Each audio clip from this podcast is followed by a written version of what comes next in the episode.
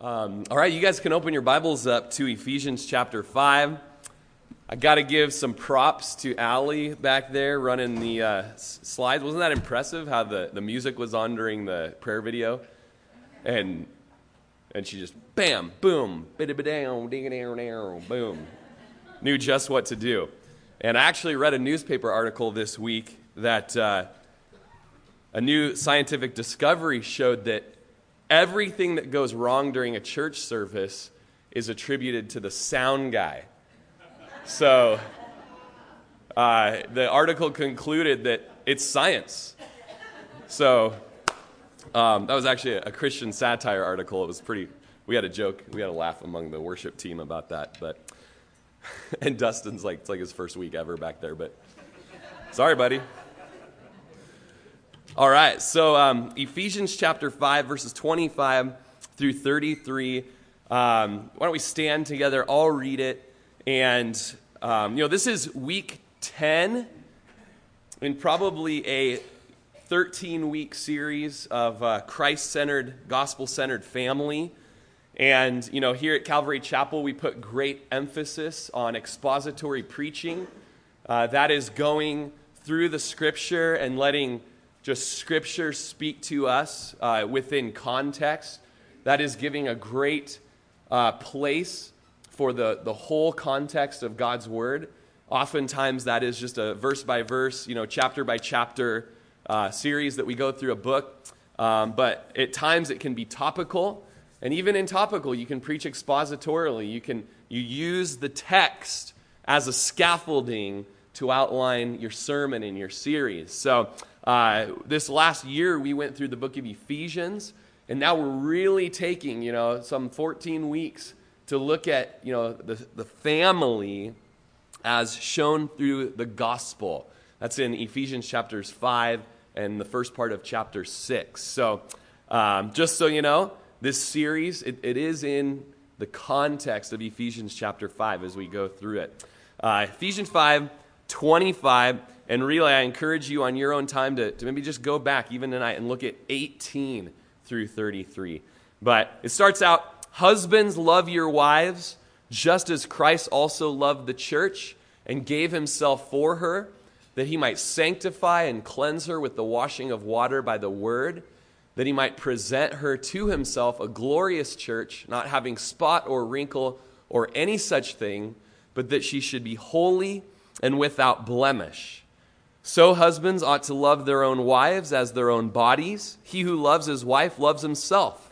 For no one ever hated his own flesh, but nourishes it and cherishes it, just as the Lord does the church. For we are members of his body, of his flesh, and of his bones. For this reason, a man shall leave his father and mother and be joined to his wife, and the two shall become one flesh. This is a great mystery, but I speak concerning Christ and the church. Nevertheless, let each one of you in particular so love his own wife as himself, and let the wife see that she respects her husband.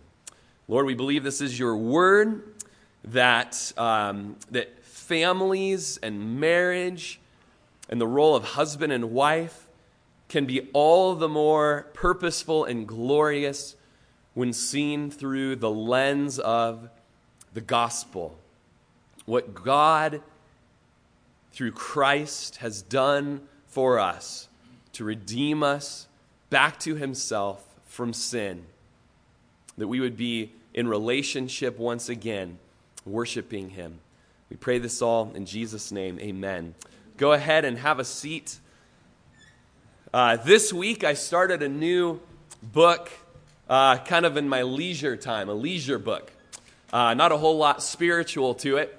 Uh, it's called Alone on the Ice, and it's been called one of the greatest survival stories of all time.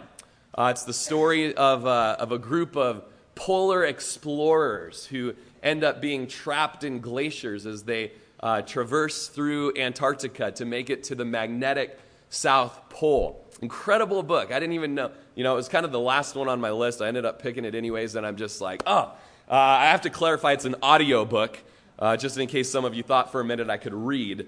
Um, that's not true. But uh, so I'm listening to this book, And uh, Lindsay goes, How do you have time to read all these books? And I, I listen to them as I'm trying to go to sleep at night. And uh, so I get about seven minutes in, and then I got to go back and listen to the next seven minutes, and it takes a little while. But uh, it's in the book that I just go crazy. I start researching and looking up these guys, and I find that one of these polar explorers was a man named Lawrence Oates. Lawrence Oates. He was from England. He was a cavalry officer in the uh, Royal Cavalry, and he was a hero in the Boer War. Uh, and he ended up being shot in the leg and just having like his, his leg just explode. And he went through time of being healed up. And over time, he ended up being drafted onto this polar exploration as like the horsemen of the group. And they would use horses to get them a certain place to drop a big load of, of food so they could continue on. Most of the horses ended up dying, which was a total bummer. But uh, this guy has nothing to do with it, but in case you were like, oh, horses, no. Um, but, but all these men were very fascinating. But this guy, as I was studying the marriage and family series, and I just took a little break and I was folding laundry, folding laundry, listening to my audiobook. Um, Linz, could you bring me my ice water up here? Just in case you were forgetting. Um... Okay, never mind. Listening about this man in particular, um, as he was on this journey, he was with about 15 men and uh, as they went, it was like 900 miles that they had to go through just the freezing tundra, you know? And uh, dogs are dying, and sleds are falling into crevasses, and, and they're falling in, and being caught by a rope, and having to hoist each other up. And, uh, and then as, as they would hit checkpoints, men were sent back until finally there were only five guys to make the last like 65 miles and make it to the South Pole. They get there, they find out there's a tent there. In the tent is a note that some Norwegian guy made it there 30 days before him and left a little neener, neener, neener note for him, right? So they take a picture, uh, they start heading back, and just very sadly, spoiler alert for those of you that were going to go read this book, um, just the guy, the last five guys just start dropping. Uh, one guy dies, and uh, in fact, I think this guy, um, Lawrence Oates, ends up being the first guy uh, to die on the way back. And this is how it happened. He uh, began to just get severely frostbitten, and they weren't making their nine miles a day to make it back to their food stores. And so he was just becoming emaciated and scrawny, and he began getting scurvy, uh, not getting the right diet. And uh, his leg began, uh, that old wound, that old war wound, began festering and just causing him problems. And he began to beg his fellow guys to just leave him behind or they won't make those food caches as they go along. And they refuse to let him go. And what makes this story just incredible in light of even the Gospel Family series, it says that um, waking in the morning on the 17th of March, Oates walked out of the tent into a blizzard of negative 40 degrees Fahrenheit to his death. The team leader, Scott, wrote in his diary Before Oates exited the tent and walked to his death, he uttered the words, I'm just going outside and may be some time. But Scott went on to write, We knew that poor Oates was walking to his death but though we tried to dissuade him, we knew it was the act of a brave man and an English gentleman. In other words, Lawrence Oates ended up sacrificing his life for his brothers, for his friends. And the sad thing is, is it didn't end up helping much. Everybody ended up dying in a three person reindeer sleeping bag just a few miles away after that. Uh, so you might remember C.T. Studd's quote from last week as we closed up our service, where he writes in his book, The Chocolate Soldier, that if Christians today had but half the pluck as men like this, the whole entire world would have heard of the Jesus Christ in 10 years' time. Man, these are guys that are just going and dying for what? Like, so that the magnet on their string will be like, beak, polar, you know, South Pole you know, and that has some great things, I'm sure. But we have a commission of Jesus to go and to give it all so that the world would know Christ. And in this sacrificial act, I'm reminded of John 15, 13.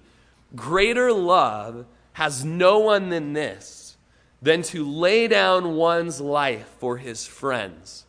Or a very similar gospel passage, not John 3:16, but 1 John 3:16. Kind of helps you memorize it, right? By this we know love because he laid down his life for us, and we also ought to lay down our lives for the brethren. It's like Scott wrote of Oates that we knew his sacrifice was the act of a brave man and an English gentleman. That's kind of a cool, manly way of sort of saying, he sure loved us. He sure loved us. And when we think of such sacrificial love, we think of Jesus, that ultimate hero, that ultimate sacrifice of love. And when we think of marriage, we're to think of that Christ sacrifice of love. You know, all of our love for Him is but a reciprocation of His love for us. The Bible even says that we love Him because He first loved us. It was initiated by Him. And it's part of the reason why we try to sing at this church way more about His act of love towards us than anything that we could bring for Him. Uh, this sermon, here's a little warning, is going to be quite quotey, all right? Quite quotey. The reason is because I don't know anything about being a husband, all right? There's going to be 15 years of marriage this January, and I still got nothing. And Lindsay was asking me, except for four kids. We do have that. And a wife that sits in the front and laughs at all my jokes. That's something. Anyways, last last night Lindsay was, you know, saying, "So, you know, what are you teaching on? You know, is this week 8 of wives submit to your husbands?" I'm like, "No, no, we finally made it to husbands love your wives." That's what I said. Who are you going to believe? She said, So are you learning anything? And, uh, and I just said, man, I think one thing that I'm learning in probably my third time preaching this series is people can go 50 years and get that golden anniversary or 60 years or 70 years and they can they can make it. All right i died one woman one man for life and yet that marriage can have zero model of Jesus in the church and can bring zero glory to God except that it was one man, one woman for life. And that, that's it. And as we are seeing in this series, there is so much more intended in marriage than just making it to the platinum anniversary. Okay? So, congratulations if you've made it 15 years. You know, I think Nate just had 11 years. You know, you guys, praise God. But, you know, I have plenty of relatives that made it 50, 60, 70 years. And on rare occasions, was it much more than oppressive, depressive, depressing, um, harsh, severe, calloused, cold, no intimacy, as a pastor, how often is it months at a time that I hear of, of married people having no intimacy? And I was just feeling the Lord saying this morning, don't forget in this series to teach on sexual intimacy in marriage. So, boom, it's coming. All right? But you guys, here's the deal. I know what you're thinking. This is like week 10 of this whole family thing. All right? Is he even expository preaching anymore? I know what you're thinking. All right? But here's, here's the thing. I'm just learning that, you guys, this is, this is necessary. Says at the end of, of our text that we just read that I'm telling you a mystery, guys. I'm not even talking about marriage anymore. I'm talking about the gospel. And if you get tired of hearing about the gospel, your marriage is going to vacuum, process. Can't say it from the pulpit, so you figure it out.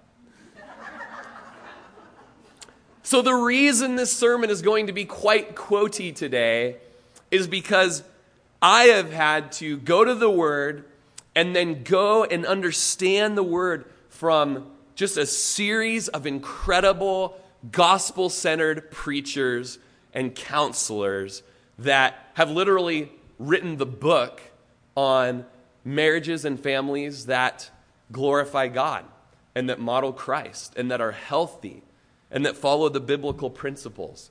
So forgive me the quotiness.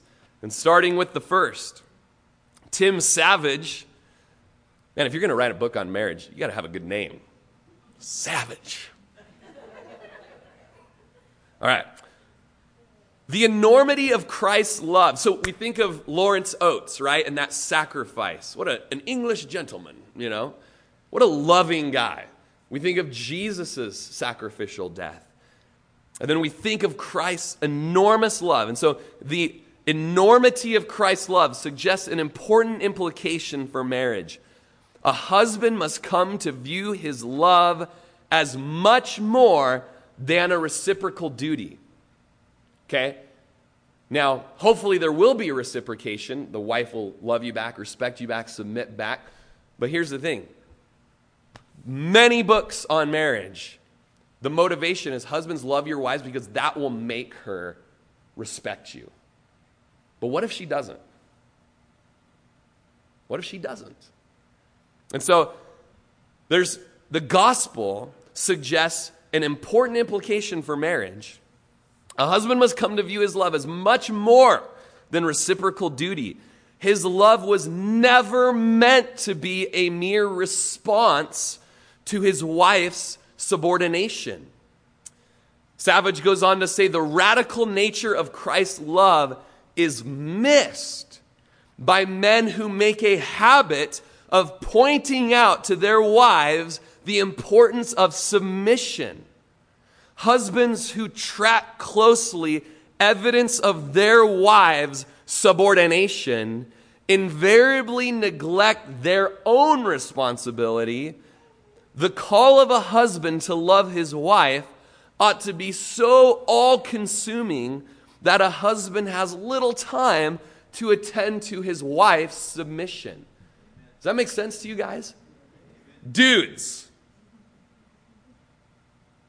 you know you sit there festering in your La-Z-Boy because she just ain't submissive enough. I get no respect around here. Little subliminal iTunes on of R E S P E C T, and like maybe she'll get the point you see, and, and all of that good stuff. You're missing the part of the gospel. You're missing your true intention, the intention that God has for you.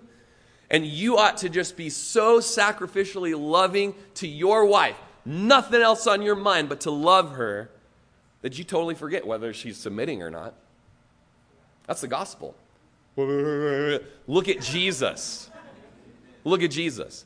And I, you know, it takes one to know one, guys. Because there's been a lot of times where I've just. What can I say? She's her mother's daughter. Good to have you here today, Sue, by the way. Love you. The parallel is obvious. She's been waiting for the mother in law joke to come out. First of many. Your calling, men, is to love. That's your call. And what are you called to? Love. You're called to love. Your wife's submission will be drawn out by love. You're not making her love, or you hope that one day she'll kind of finally get the point and blah, blah, blah. No, you will draw it out the more you're self sacrificially loving her. Her submission is a response to your romance. Tim Keller wrote, Subordinating ourselves to him, however, is radically safe. So, as we're looking at the gospel, we as the bride submit ourselves to Him, and it's radically safe. I was helping you out there, but you got it. Okay? It's a safe thing. We don't have to be afraid because he has already shown that he was willing to go to hell and back for us. Is it any problem to submit to Jesus? You know he's got your best interests in mind. He's already shown he's willing to go to hell and back for you. And so, uh, so it ought to be wives to husband. They will find safety in submitting to a husband that has a spare nothing unto death love for his wife. Keller goes on to say, So, what do you need to make marriage work? You need to know the secret, the gospel, and how it gives you both the power and the pattern for your marriage. On the one hand, the experience of marriage will unveil the beauty and depths of the gospel to you. It will drive you further into reliance on it. On the other hand, the greater understanding of the gospel will help you experience deeper and deeper union with each other as the years go on. There, then, is the message of this book that through marriage, the mystery of the gospel is unveiled. Listen to this last little bit. Marriage is a major vehicle for the gospel's remaking of your heart from the inside out and your life from the ground up. In other words, marriage is incredibly refining. It's for our sanctification. It makes us holy because we see the gospel more and we need the gospel more. One man who had no ordinary marriage was Clive Staples Lewis. He was known to his friends and family as Jack. He was known to be a bachelor and was a very popular novelist, a poet, an academic, a academic, a medievalist, a literary critic, an essayist, a lay theologian, a speaker, eventually a Christian apologetic in uh, Belfast, Ireland. You guys know him as C.S. Lewis. And he ended up writing and uh, marrying an American writer named Joy Davidman. She had already been divorced and had two young sons from the previous marriage. She was from Jewish descent. She was a former, former communist and was 17 years younger than Lewis. They had totally radically different backgrounds, and no one ever expected them actually getting married. But they were married in April of 1956. C.S. Lewis was 57 years old. He ended up discovering love not as an academic man, but as a real man. And if you've watched the show The Shadowlands, a, a story about his marriage and, and how Joy ended up getting cancer and dying only about four years after they got married. In the movie Shadowlands, C.S. Lewis uh, his actual voice is used where he writes and says, Why am I so afraid? I never knew that love could hurt so much. Yet I love you, and all I want is to love you.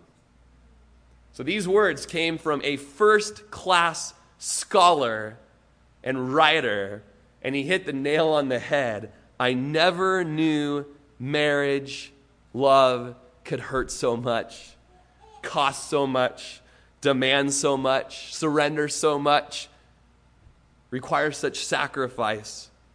But all I want to do is to love you. Tim Keller also went on to say in his book the reason that marriage is so painful and yet wonderful was actually Billy Graham that said, Marriage can be the closest thing to heaven on earth,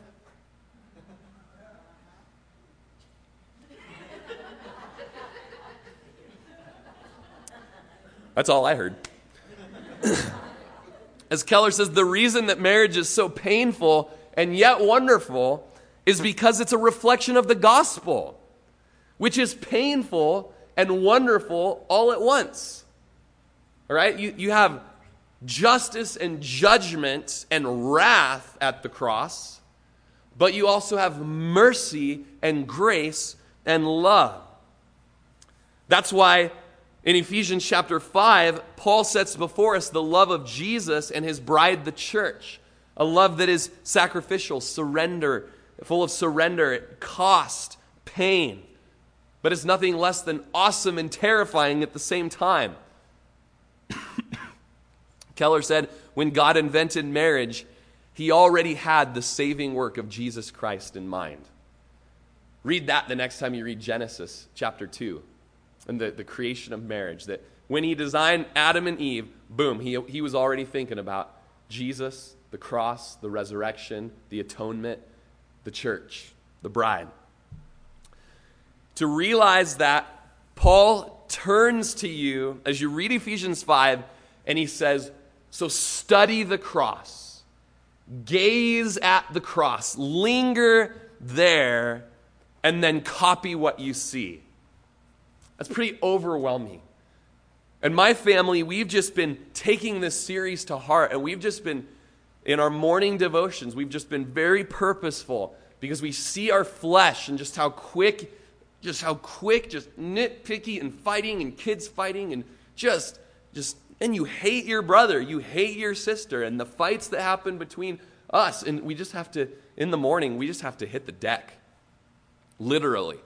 We've made it a practice in our home now to get on our knees as a family after we read Genesis and John right now and a short excerpt of a John Paton missions autobiography. Guys, like, this is, this is just a, a dork here that doesn't know what he's doing.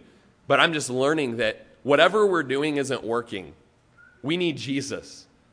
Whatever we're doing, our kids are still bickering and fighting. They're still you know, there's still these skirmishes in our marriage. And so we've got to come before the cross. We've got to bow down and kneel down before the mercy seat where his blood poured out, before the open grave where he arose victoriously and gave life everlasting. We cry out for that.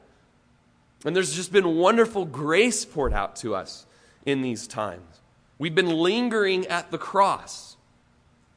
And as you're given these big tasks, Wives, submitting to your husband and respecting him. Husbands, loving your wife and giving yourself for her. Man, there needs to be a knowledge, a deep seated experience of the love of Jesus at the cross.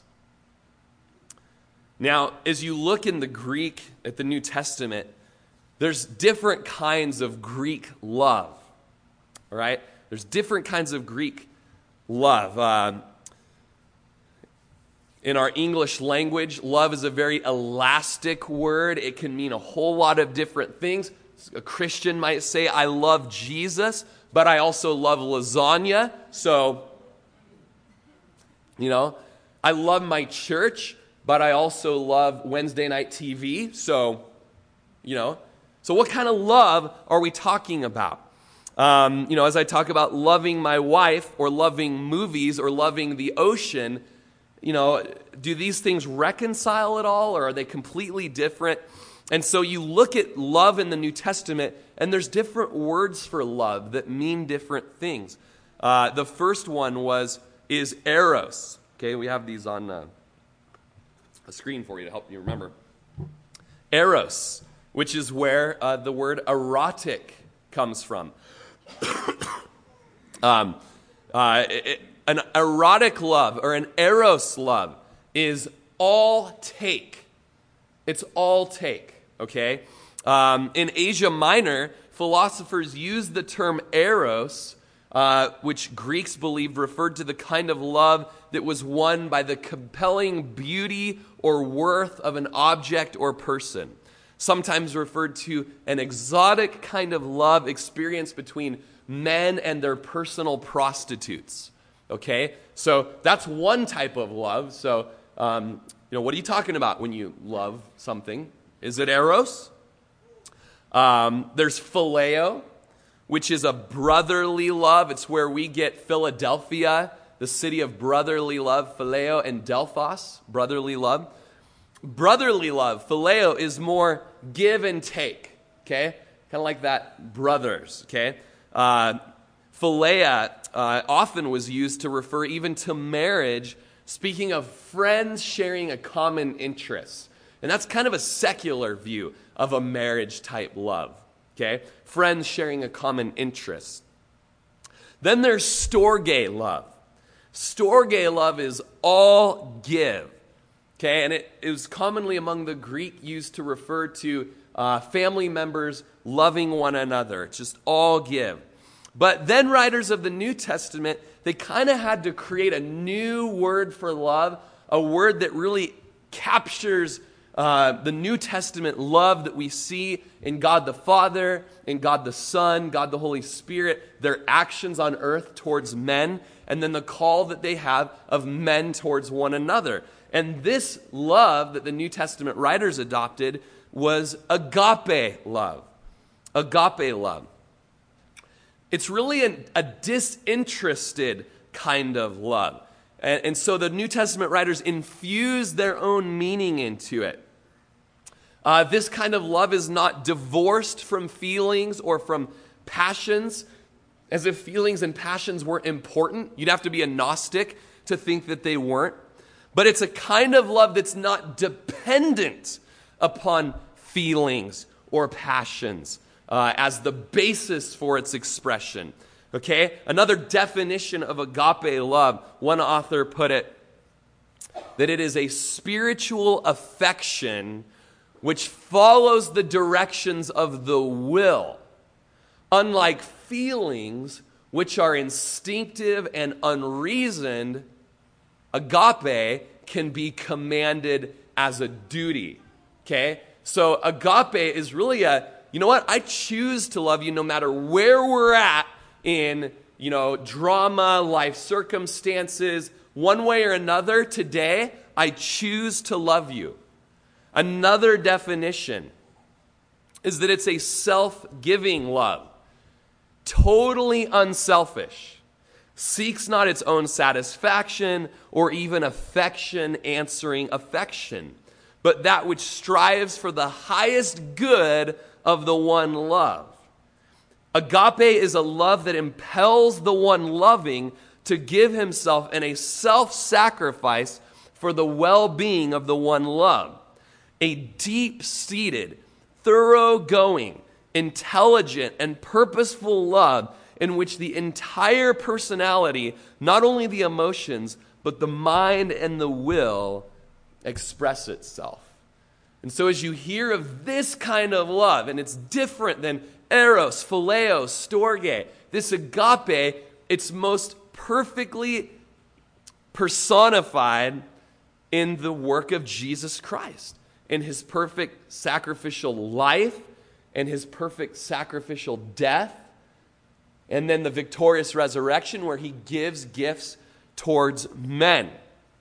Now, Tim Keller wrote, got to take a slug here, that many people hear this and they say, I'm sorry, I can't give that kind of love if I don't feel it. Personal open heart moment. I remember when, like, my one other girlfriend I ever had besides my wife dumped me.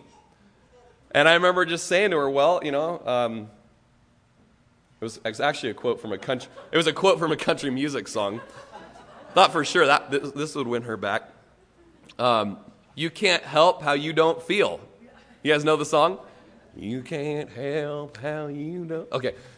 And she said, Thank you for understanding, and got out of the car and left. And I was cool. I moved on right away. What was it, like a month? No, I'm kidding. You know, so, you know, you might be saying, I, I can't give this love if I don't feel it. I can't fake it. And Keller goes on to say, that's too mechanical for me. He's compassionate. He says, I can understand that reaction, but Paul doesn't simply call us to a naked action. He also commands us to think as we act. Husbands, love your wives. Think about this. Just as Christ loved the church and gave himself up for her. This means we must say to ourselves something like this Well, when Jesus looked down from the cross, he didn't think, I'm giving myself to you because you are so attractive to me. No, he was in agony and he looked down at us, denying him, abandoning him, and betraying him. And in the greatest act of love in history, he stayed. He said, Father, forgive them, for they don't know what they are doing. He loved us, not because we were lovely to him, but to make us lovely. That is why I am going to love my spouse. Speak to your heart like that, and then fulfill the promise you made on your wedding day. Men, Speak to your heart like that. Speak the gospel to your heart. Spend time lingering at the cross. What was the cross? Who was on the cross? Where did he come from? Where was he going? Why was he on the cross? How do I fit into this whole thing? And now I got this situation. And it doesn't just apply to our marriage, it applies to our work, it applies to our friendship, it applies to leaving a football stadium on a Friday night and seeing sunflower seeds all over in trash. And the option is there to contribute to society or to let somebody else serve me. Have the cross before you, it affects how you live. Agape love brings a warm temperature to the marriage, no matter what the external circumstances may be. No matter what, no matter how cold it is, it warms it up. Richard Halverson, any relation? No? Okay, you sure? Okay. That's Ron Halverson, in case you're wondering. Richard Halverson was a Presbyterian pastor in the late uh, 1900s, which some of us were alive then, fact, almost all of us, but late, like 50s through the 80s. Uh, he also was the chaplain of the United States Senate in the 80s and the 90s, and he was a, on the board of World Vision and Concerned Ministries. Richard Halverson wrote 69 years of life and 42 of marriage have brought with it a deep, settled conviction on the economy of God. Men, 100% of the responsibility for sustaining a marriage belongs to a husband. No failure or sin on the part of the wife is his justification to forsake her. A husband cannot force his wife to receive his love or to reciprocate it, but he must love her. Men, where's your marriage at? No matter what, you rewind the tape.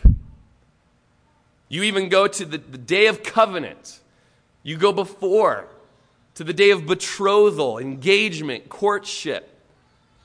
And I'll tell you what, 100% of where your marriage today rests on have you been loving her as Christ loved the church? How do we learn this? I love this quote this week, texted it to a brother. By hanging out in the atmosphere of the cross hang out in the atmosphere of the cross. Plunge yourself in, immerse yourself, reflect on the glory of the cross. Charles Spurgeon, the Prince of Preachers, said, The Lord Jesus loves his church unselfishly. That is to say, he never loved her for what she has, but what she is. No, I must go further than that and say that he loved her not so much for what she is, but what he makes her as the object of his love. He loves her not for what comes to him from her or with her, but, but for what he is able to bestow upon her. His is the strongest love that ever was, for he has loved unseemliness till he has changed it into beauty. He has loved the sinner till he has made him a saint. He has loved the foul and filthy till he has washed them with water by the word of God and presented them to himself without spot or wrinkle or any such thing. A man once heard the world famous violinist Yehudi Menuhin play beautiful music. After the concert, he tracked down Menuhin, is how it's pronounced. And he said, I would give my life to play like that. And Menuhin said, I have. I have given my life. We read Ephesians 5 and we say, I'd give my life to love like that. And Jesus' response is, I have. Or we read of missionaries going on to be evangelists to the darkest parts of the world. And we look at Acts chapter 1, verse 8, where Jesus says, When the Holy Spirit comes upon you, you're going to be martyrs, martyros, witnesses, here, there, and everywhere. But it's been said that a martyr isn't just someone who dies for Jesus, it's someone who lives for Jesus and dies daily for Jesus. It's the same with husbands loving your wives as Christ loved the church, giving yourself for her. There's not some big blaze of glory in the end that you're going to do that's going to finally show your wife you love her. It's through daily dying to yourself for her greatest good. Last week we defined love on the part of a Christian husband. It was two weeks ago. Josh Duncan was here last week. We defined it as his unceasing commitment to act in the highest good of his wife. And this week, we see it described, not just defined for us, but we see it personified. We see an example in the display of Jesus loving the church. Kevin DeYoung says, Kevin DeYoung, a, a preacher here in the United States, contributor to the Gospel Coalition website, he writes Christian husbands, you don't have the freedom to fall out of love with your wife. And what is the primary reason for this?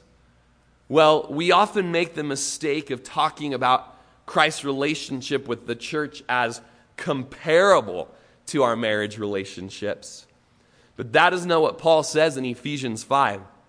He says that Christ's relationship with the church is the substance, and our marriage relationships are just a reflection of that.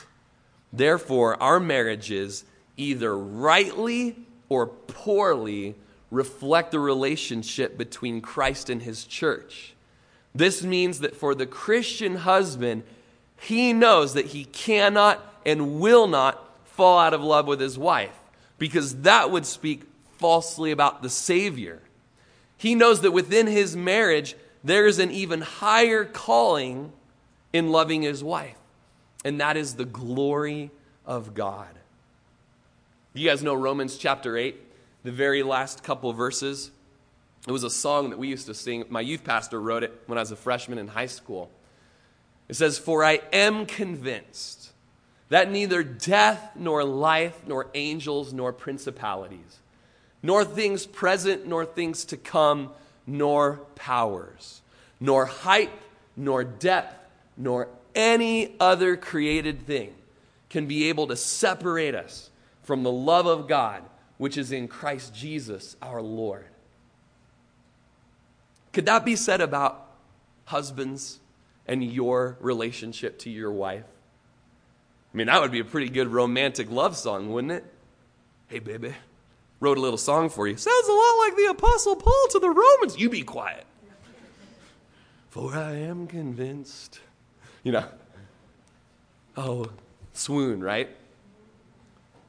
Jesus is that ultimate example of the romance, the love song. He's the meaning in my life. He's the inspiration. He brings, brings feeling in my life.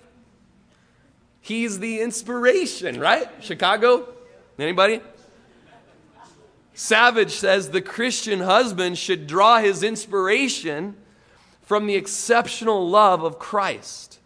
There will never be sufficient reason for Christ to abandon his bride, the church, which bears his name. Our friend Artaxerxes said, Here Paul is speaking, and men can be notoriously slow to connect the dots.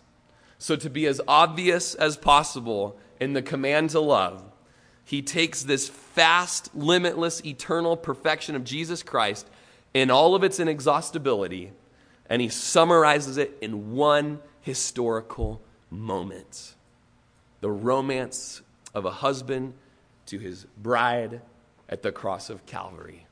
We'll have the worship team come back up. Paul got very specific today. He said, Husbands, love your wives. And right away, husbands are like, Well, I sure do that. And then Paul says, Hey, hold on. Shh. Let me be specific. Like Christ loved the church by giving himself up for her. Well, I don't really do that. Then we cry out today. We cry out for help. We cry out for power. We cry out for strength. And we look at the hero the true and better Lawrence Oates, who not only left the warmth of his Antarctican tent in his reindeer sleeping bag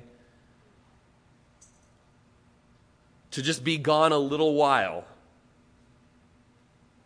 and to die in a negative 40 degree blizzard so that his friends might have life. That true and better Lawrence Oates is Jesus Christ who left willingly the throne room of heaven. Looking down from heaven, he saw what he already knew would be happening, and that is that men would be trying to make it on their own. And even with a perfect law put in front of them, just do this and you'll be good. They couldn't do it. And so, Jesus from the throne, in Psalm chapter 40 and Hebrews chapter 10, we have the words of Jesus. It's a Christmas story. It's the words right before he went into the womb of Mary. And he says, You know what? Sacrifice and offering and religious stuff you did not desire, but a body you prepared for me. Behold, in the volume of the book, the story is told of me. I delight to do your will, O God and he was placed in the womb of Mary. He was born like every other man, lived the life of a man, yet without sin, and was tempted in every way that every other man was tempted, and yet he never sinned. And then his own creation brings accusations against him and plots to murder him and finally does just that. murder him. He's betrayed by his own friends, nailed to a Roman cross after having been whipped with a Roman flagorum, died on the cross, buried in the grave, risen to new life so that his friends might be saved. So that his friends might be saved. In this we know love because Christ died for us. And so now we ought to also love one another. Husbands, why should you love your wives? Because Jesus loved you, gave, yourself, gave himself for you. Press this into our hearts today, Lord. Marriage is hard. That darn fall back in Genesis chapter 3 really messed things up. Really messed us up as husbands. Lord, we can't get it right without you. really messed us up as wives. Lord, they can't get it right without you. And Lord, we're aware that we can make it 60 years, 70 years in marriage and be cohabitators, be roommates. But if we're not reflecting the gospel, we've missed the mark. We missed the mark, Lord. And so We just want to come and repent of worldly love, love that we learn from daytime soap operas and evening dramas, love that we've learned from country music. Oh, how we've fallen short of your glory. And we have whenever we've not learned love from the cross. Help us to learn love from the cross today, God. We hang out at it, we linger at it today, and we say, infuse into us gospel centered family. Let's stand together.